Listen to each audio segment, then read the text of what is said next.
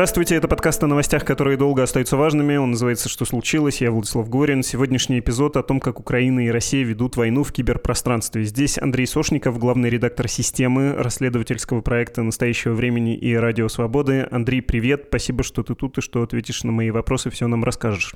Привет, Влад. Привет, слушатели.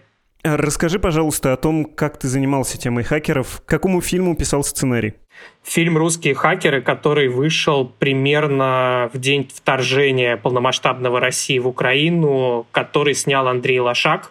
Мы с ним вместе работали над э, сценарием к нему, и он рассказывает историю русскоязычных хакеров, начиная с 90-х годов до примерно 2010-х.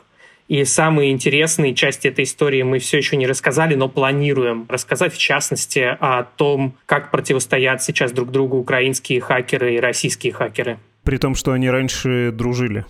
Они раньше дружили, ходили на одни и те же форумы, в интернете, встречались в реальной жизни. Российские хакеры переезжали в Украину, украинские хакеры переезжали в Россию. У них э, было единое пространство полукриминальное или сугубо криминальное, в котором они зарабатывали или воровали деньги, не различая национальности между собой. Про это можно будет еще тоже отдельно поговорить, потому что интересный сюжет по-своему. Но сперва, как мне кажется, нужно очертить повод для нашей беседы. Я забыл это сделать. По правде говоря, поводов много, и в последние дни, и в этом году, и в том году была масса новостей. Не все, полагаю, их могли заметить, и это отдельный феномен. Все это новости вроде таких. Я вот буквально в заголовочном таком очень коротком режиме могу перечислить. Хакеры из IT армии Украины атаковали платежную систему «Золотая корона». Пророссийские хакеры взломали базу данных МВД Латвии и, цитата из их заявления, «Мы бьем за Псков, Крым и Донбасс». Международный уголовный суд будет расследовать военные киберпреступления, и из эм, заявлений, из мнения прокурора Международного уголовного суда, который этим будет заниматься, можно вот такие слова привести. Хотя ни одно из положений Римского статута не посвящено киберпреступлениям, такое поведение операции в киберпространстве потенциально может соответствовать элементам многих основных международных преступлений, как они уже определены. Другая новость. Украинская IT-армия атаковала портал государственных и муниципальных услуг Москвы. Украинская IT-армия взломала «Газпром». Хакеры получили доступ к тысячам файлов. И еще один заголовок. «Мы, IT-армия Украины», написан на сайте Кубанского государственного аграрного университета, сайт которого взломали, собственно, хакеры, или который взломали хакеры. Тоже заголовок. IT-армия взломала сайт ОДКБ и поздравила Путина с последним днем рождения. В сообщении сказано, на связи IT-армии Украины. Хотим поздравить Путина с его последним днем рождения и пожелать комфортного путешествия в Гагу. Путин написано с маленькой буквы. Ну, то есть, когда я все это перечисляю, я сам понимаю, что все это понемножку скатывается в некоторый карнавал. А главное, в общем, посыл понятен, почему мы про это говорим. С обеих сторон есть хакеры, они проводят операции, и хочется понять, что о них известно, как все это устроено, что за операции, насколько насколько они эффективны, какой урон наносят противникам. Об этом, полагаю, можно более-менее определенно рассуждать. Сперва, можешь объяснить, что известно про IT-армию Украины и про тех, кто ей помогает? IT-армия Украины — это такая зонтичная организация, которая объединяет тысячи специалистов по информационным технологиям со всего мира, в первую очередь э, из Украины. И курируется эта организация Михаилом Федоровым. Он раньше был э, министром цифровой трансформации Украины, сейчас э, министр по инновациям, совершенно открыто дает интервью о деятельности этой организации. Появилась она через несколько дней после начала полномасштабного вторжения. Появился в Телеграме пост от лица этой IT-армии с предложением атаковать несколько ключевых э, российских компаний, проводить DDoS-атаки на эти организации. И за первые же месяцы войны IT-армия добилась определенных успехов. Э, например, положили московскую биржу, не просто сайт московской биржи, а московскую биржу на несколько часов мы понимаем, что биржа в результате понесла убытки. Люди, которые собирались торговать на бирже в этот момент, тоже понесли убытки. И это было такое очень важное символическое кибернападение, потому что реально пострадала критическая инфраструктура российская. Можно зайти на сайт IT-армии украинской, посмотреть, как она устроена, потому что любой может стать ее частью, может заполнить анкету. Вот прямо сейчас я, например, открыл вкладку И там видно, например, что лидер по количеству DDoS-атак, совершенных на российские компании, в этой неделе передал в виде атаки 50 терабайтов данных. Мы понимаем, что такое терабайт. Э, да, это примерно объем жесткого диска на современном ноутбуке или внешнего жесткого диска, который мы можем купить. Это не так много, то есть в неделю 50 терабайтов — это не сказать, что какие-то космические масштабы. Но если вот эти все атаки добровольцев э, соединить в один кулак, чем, собственно, и занимается IT-армия Украины, то получается достаточно внушительная сила. Обратный вопрос, что известно про хакеров, которые на стороне России? Вообще, давай сначала изучим диспозицию. Есть так, такой эксперт э, Киберноу. Я не знаю, как его зовут на самом деле, но он в Твиттере под псевдонимом Киберноу. И он собирает данные по участию разных группировок в этом конфликте.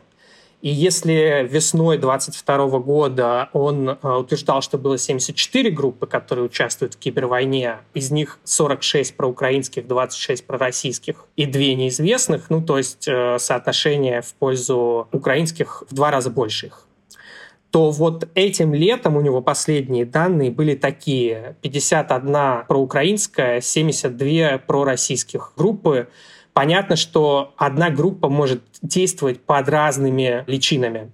Могут сидеть какие-нибудь офицеры ГРУ, и под разными вывесками там какого-нибудь уютного медведя или нарядного медведя, это почти официальные названия этих хакерских групп, или от лица какой-нибудь группировки Killnet, которая стала популярна в последнее время, осуществлять атаки, но на самом деле это все ГРУ. Но если считать вот эти лейблы и считать площадки по рекрутингу этих хакеров, то соотношение сейчас э, в пользу пророссийских групп там интересно, что есть не только русскоязычные группы, но есть, например, группировка Anonymous Судан, которая утверждает, что реально ее активисты находятся в Африке, и они даже передавали журналистам паспорта, ну не передавали паспорта в прямом смысле, они фотографировали свои паспорта суданские и показывали их журналистам в качестве доказательства того, что они из Судана. Они большие фанаты Владимира Путина, они полностью на стороне России в этой войне. И они, например, атаковали соцсеть X, ранее известную как Twitter, то есть понятно, что с Илоном Маском и его позицией по войне не все понятно. Может быть, Россия пытается его склонить в свою сторону. Поэтому она не может атаковать соцсеть X от э, лица совсем уж явно российских хакеров. Поэтому используется личина анонимус Судан, и они как бы против Илона Маска замышляют, а не Россия. И вот эти бренды, вот эти шаблоны, они создаются практически каждую неделю. Мы слышим о какой-то новой хакерской группе, которая утверждает, что она вот-вот разрушит критическую инфраструктуру НАТО. Или вот-вот все европейские вклады обесценятся, потому что они будут заблокированы. И так далее, и так далее. Можно очень долго продолжать этот список угроз, которые не вполне всегда реализуются. Но я бы все-таки не стал утверждать, что эти кибератаки осуществляются какими-то любителями или там клоунами, как в одном из последних расследований было, потому что они все-таки способны нанести серьезный ущерб. Тот же упомянутый нами бывший министр украинский Федоров с первых дней войны заявил, что это первая открытая кибервойна между двумя странами. И раньше эта фраза использовалась как метафора. Ну вот что есть там хакеры, есть здесь хакеры, и они друг другу противостоят, конкурируют, пытаются показать, кто из них эффективнее. Но только вот одна цифра, которую приводят украинские киберэксперты. Представь себе, что за 4 месяца 2022 года, первые 4 месяца, то есть имеется в виду 3 месяца вторжения, январь, было осуществлено на Украину больше кибератак, чем за 8 лет перед этим. То есть это колоссальный просто масштаб усилий по подрыву украинской инфраструктуры, украинских компаний, по воровству украинских баз данных, по отключению украинского интернета, по перехвату украинских спутниковых сигналов и так далее. И особо эта ситуация эскалировалась прямо в первые дни вторжения, когда мы все смотрели с замиранием за тем, как э, российские войска движутся по украинской территории. 1 марта, например, был удар по телебашне киевской, чтобы отключить телевидение в стране. И в тот же самый момент, когда был нанесен удар ракетой по телебашне, была осуществлена кибератака по телебашне. То есть специалистам приходилось справляться с двумя угрозами сразу же – То есть мы понимаем, что код может представлять такую же опасность, как ракета. И недооценивать эту угрозу не нужно. Я понимаю, о чем ты говоришь. У меня был этот вопрос, потому что он действительно контринтуитивный, да, вот это рассуждение про то, ну, что там могут сделать люди, которые сидят где-то далеко за компьютерами. Это вроде бы что-то из э, художественных фильмов, и как это может сравниться с настоящими боевыми действиями. Еще к тому, что ты сказал, есть э, цитата, и это, в общем, текст Андрея Захарова, журналиста довольно известного, который тоже хакерами занимается. Он написал для рассылки Кит не так давно текст, текст хочу привести небольшой фрагмент. В первые дни после начала российской агрессии украинская сторона фиксировала по 10 крупных кибератак в день, а всего за 2022 год их было более полутора тысяч. Все атаки можно разделить на группы в зависимости от того, что становилось объектом нападения. Первая группа — правительственные сайты и сервисы вроде приложения DIA, через которые украинцы получают госуслуги. Вторая — информационные системы объектов энергетики и телекоммуникации. Наконец, некоторые взломы носили откровенно психологический характер, скажем, атаки подвергся сайт украинского гостелеканала «Дом», который вещает на неподконтрольной Киеву территории. Насколько успешными были эти кибербомбардировки? Журнал «Экономист» предлагает оценить их по нескольким пунктам. Удалось ли России лишить киевлян электричества в первые дни войны? Нет. Был ли в стране интернет? Да. Работали ли банковские приложения и банкоматы? Да. Ну, в общем, текст большой сложный, хотя вот из этого фрагмента следует, что тут все не так просто, да, с этим уроном, и как раз психологическую, что ли, составляющую я предложил бы чуть позже обсудить. Но сначала мы немножко ушли от происхождения, хотя в самом начале вроде я обещал такой вопрос слушателям. Можешь рассказать, как так вышло, что украинские и в первую очередь, наверное, все-таки российские власти обратили внимание вот на этот черный рынок э, хакерства и поняли, что этих людей можно привлекать и как симпатизантов, и как штатных сотрудников. Короче, как это исторически и организационно устроено? Кто там в погонах, кто не в погонах, как эти киберроты существуют и чем отличается организация организационно это все в России и в Украине? Я сначала вообще в преисторические времена загляну. 99 год. Уже, по-моему, Путин директор ФСБ, и американские власти официально заявляют, что была осуществлена кибератака со стороны России на какое-то космическое агентство, не НАСА, но что-то близкое к этому, и они вычислили, что за этим стоят российские спецслужбы, потому что атака производилась через инфраструктуру Академии наук России. То есть уже тогда подобные операции проводились.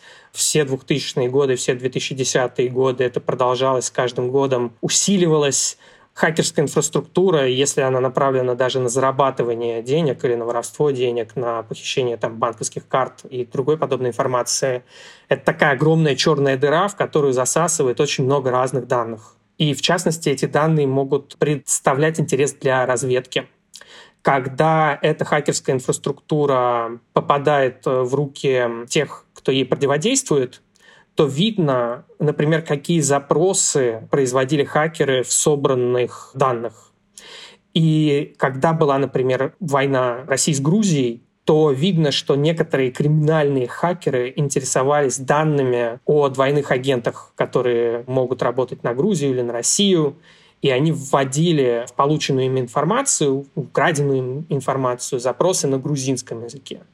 Когда была аннексия Крыма, когда началась война в Украине в 2014 году, были запросы на украинском языке потому что те, кто эти хакерские группы курируют, понимают, насколько ценную информацию можно собирать таким образом, поэтому они используют хакеров в своих целях, потом выдавая добытые ими данные за какую-то разведывательную информацию от источников. Есть хакерские группы, которые практически не скрывают того, что они управляются напрямую там, из Лубянки или из Министерства обороны.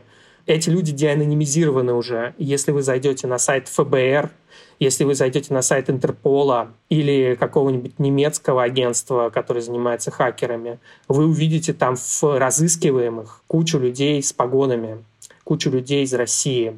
Это люди, которые ходят на работу в кабинеты для того, чтобы осуществлять хакерские атаки по всему миру.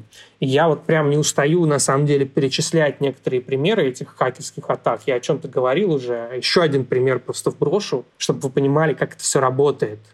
2018 год российские хакеры осуществляют атаку на водоочистительные системы в Украине и стран Балтии.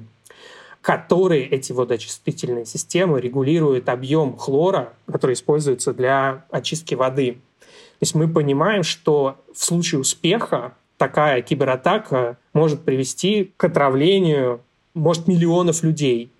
Пока такой масштабной кибератаки еще не произошло, но мы знаем, что все когда-то случается впервые. У нас не было пандемий, и потом наступила пандемия. Возможно, где-то в ближайшие годы, может быть, десятилетия, произойдет такая хакерская атака успешная, которая приведет к большому количеству жертв. Потому что такие попытки предпринимаются, как вот я сейчас показал в примере с водоочистительными системами. Да, и к урону все равно еще придем. Есть небольшой вопрос, небольшое уточнение. Многие помнят историю, которая, в общем, длится с Ильей Сачковым, основателем группы IB, компании в области кибербезопасности, который жил в России и говорил про то, что что-то у нас творится в Москве. Ездят э, международно разыскиваемые хакеры, 14 лет ему дали за госизмену. Можно ли сказать, что это проявление того, что у ФСБ, у спецслужб в России есть свои отношения с хакерами, и каких надо хакеров трогать не следует, и вообще пятюкать, и тем более сотрудничать с органами правоохранительными из США по этому вопросу, что вот это громкое дело, оно тоже, в общем, связано с э, кибервойсками, кибервойной. Совершенно верный тезис. Я один пример э, приведу из открытого источника. Это заметили украинские исследователи Малфар. Я очень сильно извиняюсь, если неправильно поставил ударение или неправильно назвал, но, по-моему, так, Малфар они заметили, что в хакатоне ЧВК Вагнера в Петербурге победила компания, связанная с э, Игорем Турашевым. Это второй человек в группировке Evil Corp. Что такое Evil Corp, может Лилия Епарова рассказать. Журналистка «Медузы», она блистательную статью по этому поводу написала. Но я два тезиса буквально вкину. Это люди, которые блокируют данные на компьютерах жертв, потом требуют выкуп зарабатывают на этом колоссальные доходы. Руководство этой группы связано буквально родственными связями со спецслужбами. И у Evil Corp э, есть э, даже пример того, когда человек погиб в результате их действий. В Германии пациента не смогли зарегистрировать в больнице, потому что больница была атакована вот таким вирусом-вымогателем. В результате пациента пришлось перевозить из одной больницы в другую, и пока его перевозили в ту больницу, которая не была атакована, пациент скончался. Это довольно известный случай, который был широко освещен в прессе. Вот это Evil Corp им, в принципе, по барабану. Кого атаковать, каким последствиям приводят их действия. Но они связаны со спецслужбами. Более того, они участвуют в хакатонах ЧВК «Вагнер», выигрывают там призы. И, собственно, что они на этом хакатоне делали? Они создавали искусственный интеллект для дронов, которые атакуют Украину. Не знаю, что тут еще добавить. Все понятно, в принципе.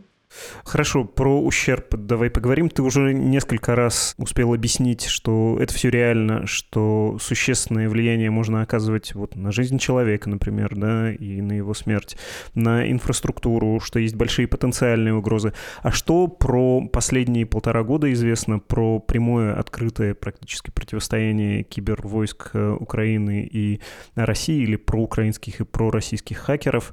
Какие можно назвать успешные операции, какие существенные, потому что, ну вот ты говорил про IT-армию Украины, если зайти на их сайт, то там действительно можно прочитать, что вступайте, помогайте нам, потому что наша миссия — истощать экономику страны-агрессора, точнее, стран-агрессоров, еще, видимо, Беларусь, да, подразумевается, и нарушать работу важных финансовых, инфраструктурных, государственных сервисов и деятельности великих платников податков, деятельность крупных налогоплательщиков, так это можно перевести на русский язык.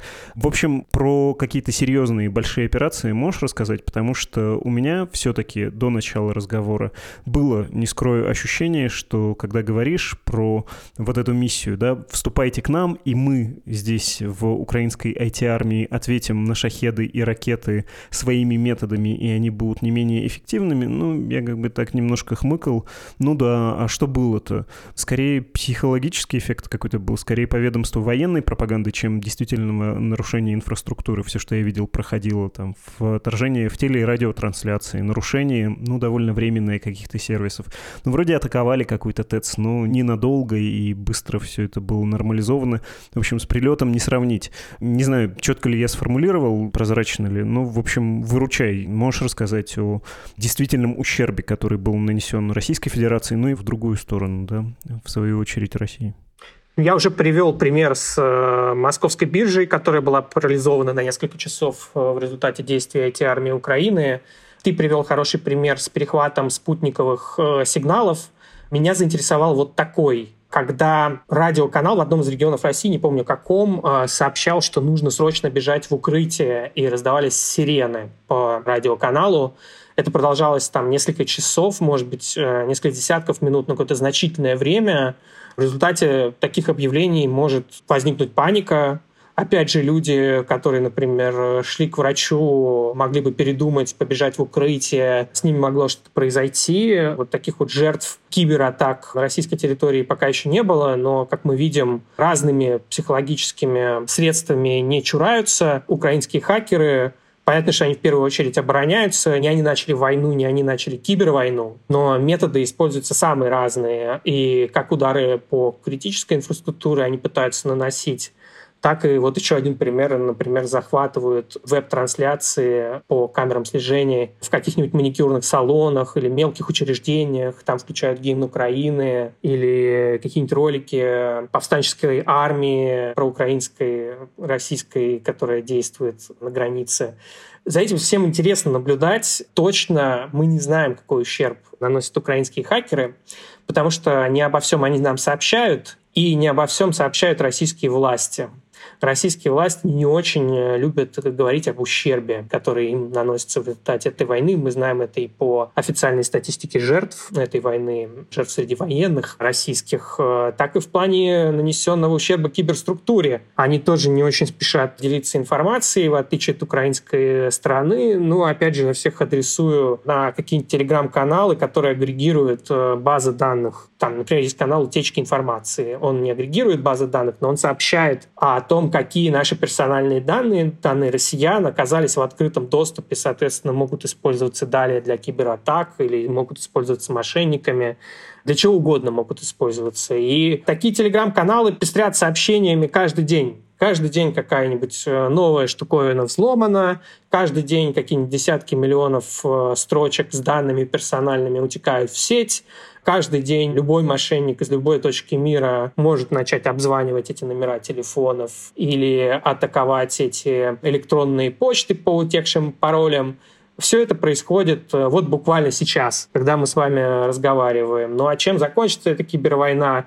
Я думаю, пока говорить рано, но один тезис э, я для себя уже понял из всей этой истории, она очень поучительная. Я его не до конца для себя сформулировал, но оставлю это как такой открытый вопрос для наших слушателей. Тезис такой, что вот реальная война, она уносит жизни каждый день. Мы видим погибших людей на улицах, мы видим, как военные друг по другу стреляют. Это реальные жертвы, э, реальные пропавшие без вести люди. Кибервойна тоже война. Она может привести к огромным жертвам. Но сейчас мы видим, что она менее разрушительна что это настоящее противостояние, на которое тратятся огромные ресурсы, но мы не видим массовой гибели людей, по крайней мере, пока, в результате этой кибервойны.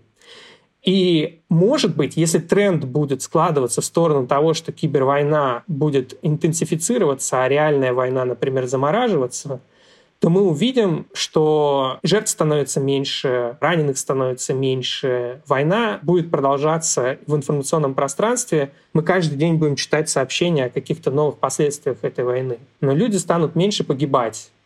И такое ощущение, что это война будущего. Это первая такая масштабная кибервойна, и будет как-то, может быть, гуманнее, если она вытеснит реальную войну в какой-то момент. И меньше людей будет погибать, больше людей будут, я не знаю, там проводить 24 часа в сутки перед клавиатурой. Вместо того, чтобы брать в руки оружие и идти воевать, может быть, они будут проводить время клавиатуры, тоже причинять убытки, но не рисковать э, человеческими жизнями своими и гражданских людей. Ну да, если понемногу подводить итог, мы видели еще и до войны, и то, что и ты назвал, и многие называют уже такой открытой кибервойной, вмешательство в внутриполитические дела хакеров, например, в Соединенных Штатах, когда публикуется какая-то переписка, передается Wikileaks, это буквально влияет на внутриполитические процессы в стране. Нечто подобное делали пророссийские хакеры, судя по всему, с Украиной. Министерство финансов взламывали и выкладывали переписку сотрудников. Были, если говорить про удары по инфраструктуре, во всяком случае, попытки блокаут устроить в Винницкой области, например. Атаки по военным объектам, да, DDoS-атаки на ресурсы НАТО, которые затрудняют э, связь с военными самолетами диспетчеров. И это вот буквально то, как можно повлиять на ход боевых действий или на какое-то взаимодействие внутри армии. Кстати, про военные объекты чего-то известно, я потому что смотрел и не обнаружил. Это, очевидно, одна из целей, но то ли, как ты до этого говорил, успешная операция может и не быть публичной, да, как в случае со шпионажем, то, о чем узнает публика, это очевидный провал. Или не очень успешные, не очень часто это попытки. Есть такие операции. Я бы в первую очередь обратил внимание на спутники интернет-кабеля у России есть подлодки, которые могут эти кабели перерезать и в какой-то момент э, оставить существенные территории без интернета. Хотя мы знаем, что интернет — это децентрализированная система, и если перерубить один кабель, то каким-то образом сигнал все равно достигнет своей цели, может быть, будет медленнее проходить все эти этапы не по самому простому пути, а по сложному. Но есть несколько критических кабелей, которые находятся на дне океанов, которые Россия способна перерубить, и подобные попытки уже предпринимались. Плюс спутники. Спутники огромную роль играют в противостоянии, потому что, во-первых, они фотографируют местность, во-вторых, они координируют всякие навигационные системы и для ракет, и для военной техники, если перехватить спутник, уничтожить спутник, э, свести спутник с орбиты, то можно добиться какого-то тактического преимущества, такого же, как раньше, например, войска занимали какие-нибудь возвышенности, им лучше становилось видно, а потом оттуда прогоняли, и они уже не понимали, какая обстановка на фронте, и искали там другие места дислокации. В общем, на это стоит обратить внимание. Вот так вот, чтобы, например, летела ракета, а потом ее взяли и перенаправили, но это делают не программисты. Это какими-то другими средствами достигаются.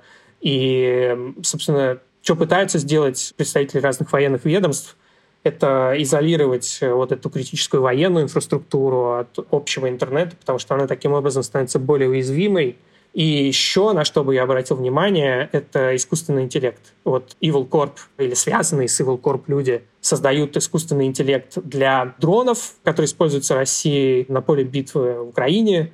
Искусственный интеллект может использоваться тысячей разных способов в войне, и здесь важно, как говорят люди, которые прямо вовлечены в создание военного искусственного интеллекта, чтобы последнее решение об убийстве принимал человек, но понятно, что издержки в войне огромные, и, возможно, мы докатимся до того момента, когда искусственный интеллект будет уже сам направлять оружие, целиться и принимать решения об атаке. Интересно, к чему это приведет.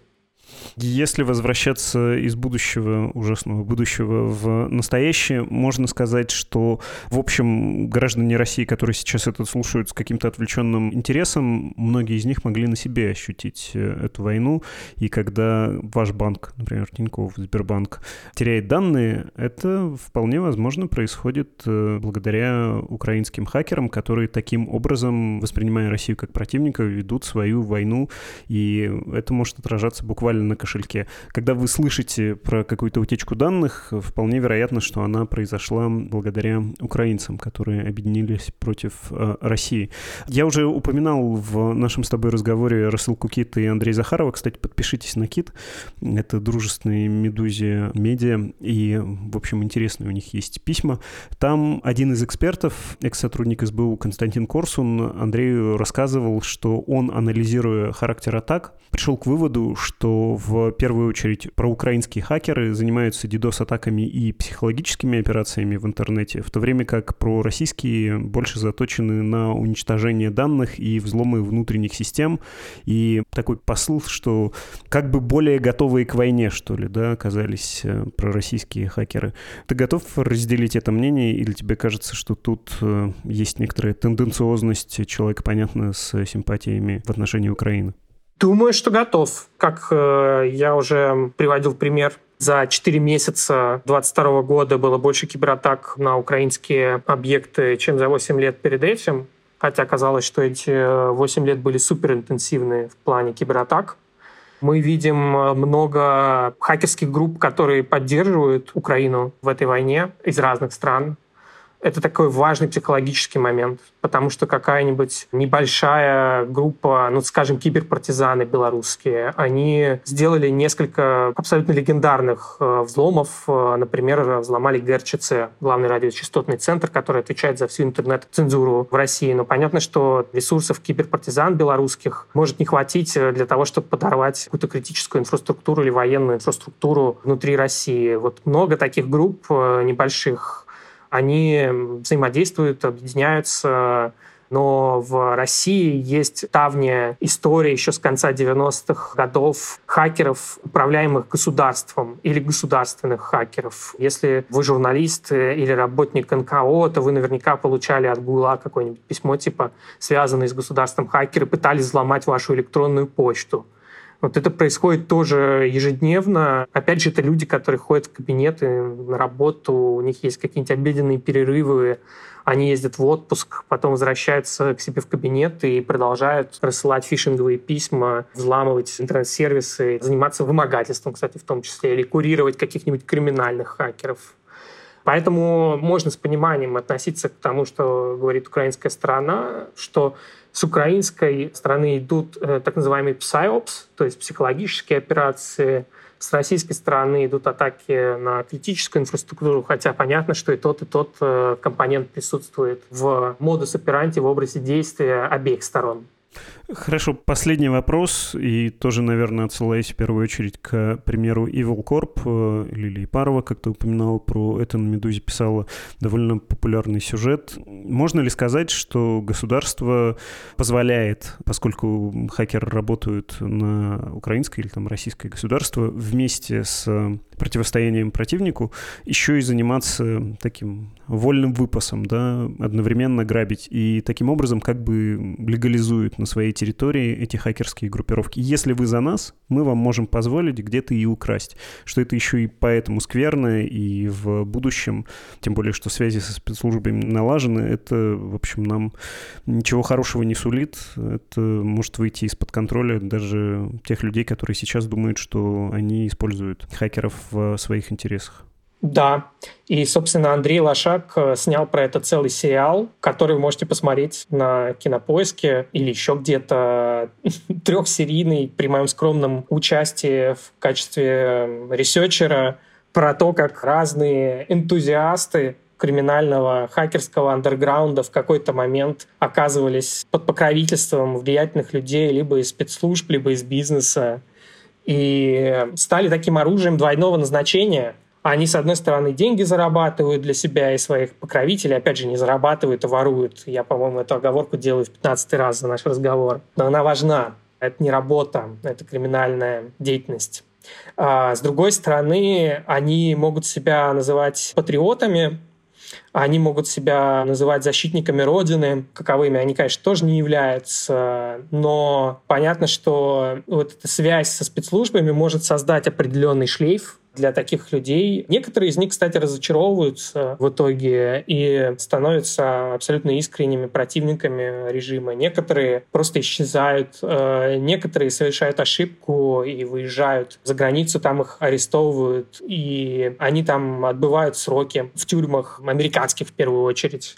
В общем, это такой интересный очень сюжет для нашего поколения, опять же, потому что это такой уже очень понятный типаж человека, из России, из какого-нибудь скромного Челябинска, который не стесняется и атакует, не знаю, какие-нибудь компании Илона Маска, а потом либо связывается со спецслужбами, либо его арестовывают. Таких людей сотни. Вот прямо сейчас можно зайти на какой-нибудь форум андерграундный и почитать, что их сейчас волнует, кого они атакуют, какие инструменты используются. Это непрекращающийся процесс уворовывания денег даже во время войны. И понятно, что за ними внимательно следят, и если кто-то особо талантливый и выдающийся, то такого человека сразу рекрутируют. Спасибо тебе большое за объяснение, за рассказ. Всегда рад. Это был Андрей Сошников, главный редактор системы расследовательского проекта «Настоящего времени» и «Радио Свободы».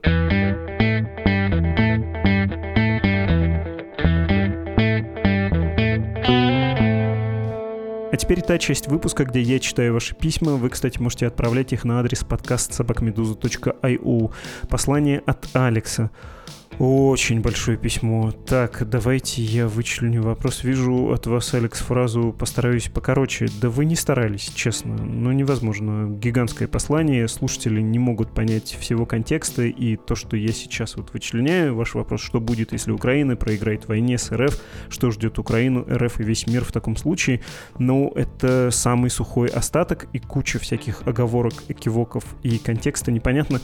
Слушайте, к вам обращаюсь и ко всем остальным. Давайте один абзац. Иначе не получается полноценного диалога, получается какой-то мой разговор с обрывками, что ли, с вырванными из контекста фразами. Отвечая на ваш вопрос, да, вот в таком режиме вырванного из контекста тезиса.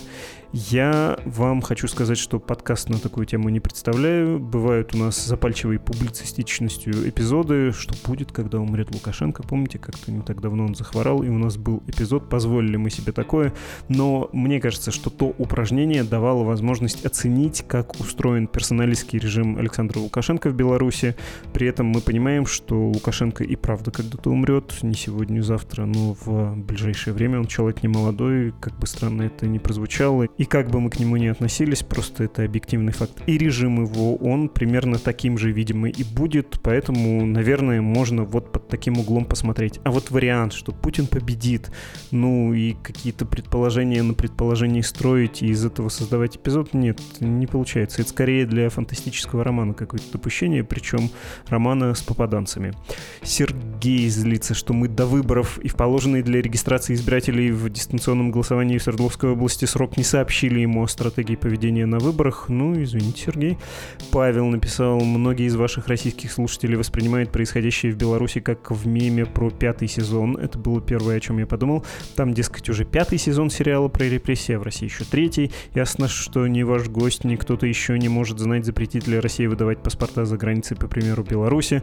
Но может быть и не совсем справедливо смотреть на Беларусь как на лабораторию, где все новые репрессивные практики придумывают, опробуют, после чего они уже заимствуются путинским режимом в России. Я допускаю, что так происходит действительно не всегда, и можно обсудить, что эти два режима друг у друга перенимают и что изобретают сами для себя.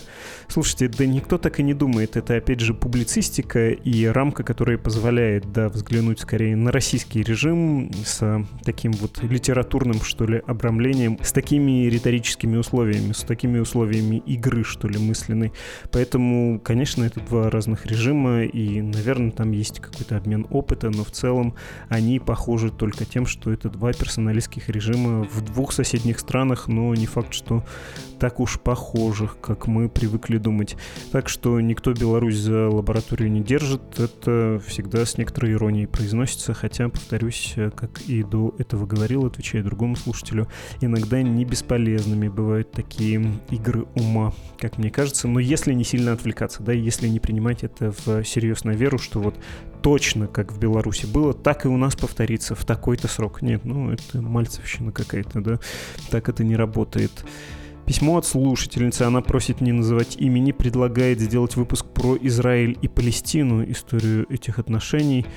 Многие, поскольку едут в Израиль от войны и э, с иронией слушательница относится, мол, уезжают из ведущей агрессивную войну Российской Федерации в Израиль, который сам оккупировал, ну и так далее. Слушайте, про конфликт рассказывать нужен какой-то повод, и как-то точно надо сужать. Очень длинная, очень большая история. Ну, или можно статью в Википедии почитать, зачем мы, с чего вдруг, почему мы с ней тут должны вдруг начать конкурировать. Про уехать из Российской Федерации в Израиль, ха-ха, и все такое. Много вижу подобного в прокремлевских каналах, но, знаете, никогда не понимал этого мема, этой подколочки.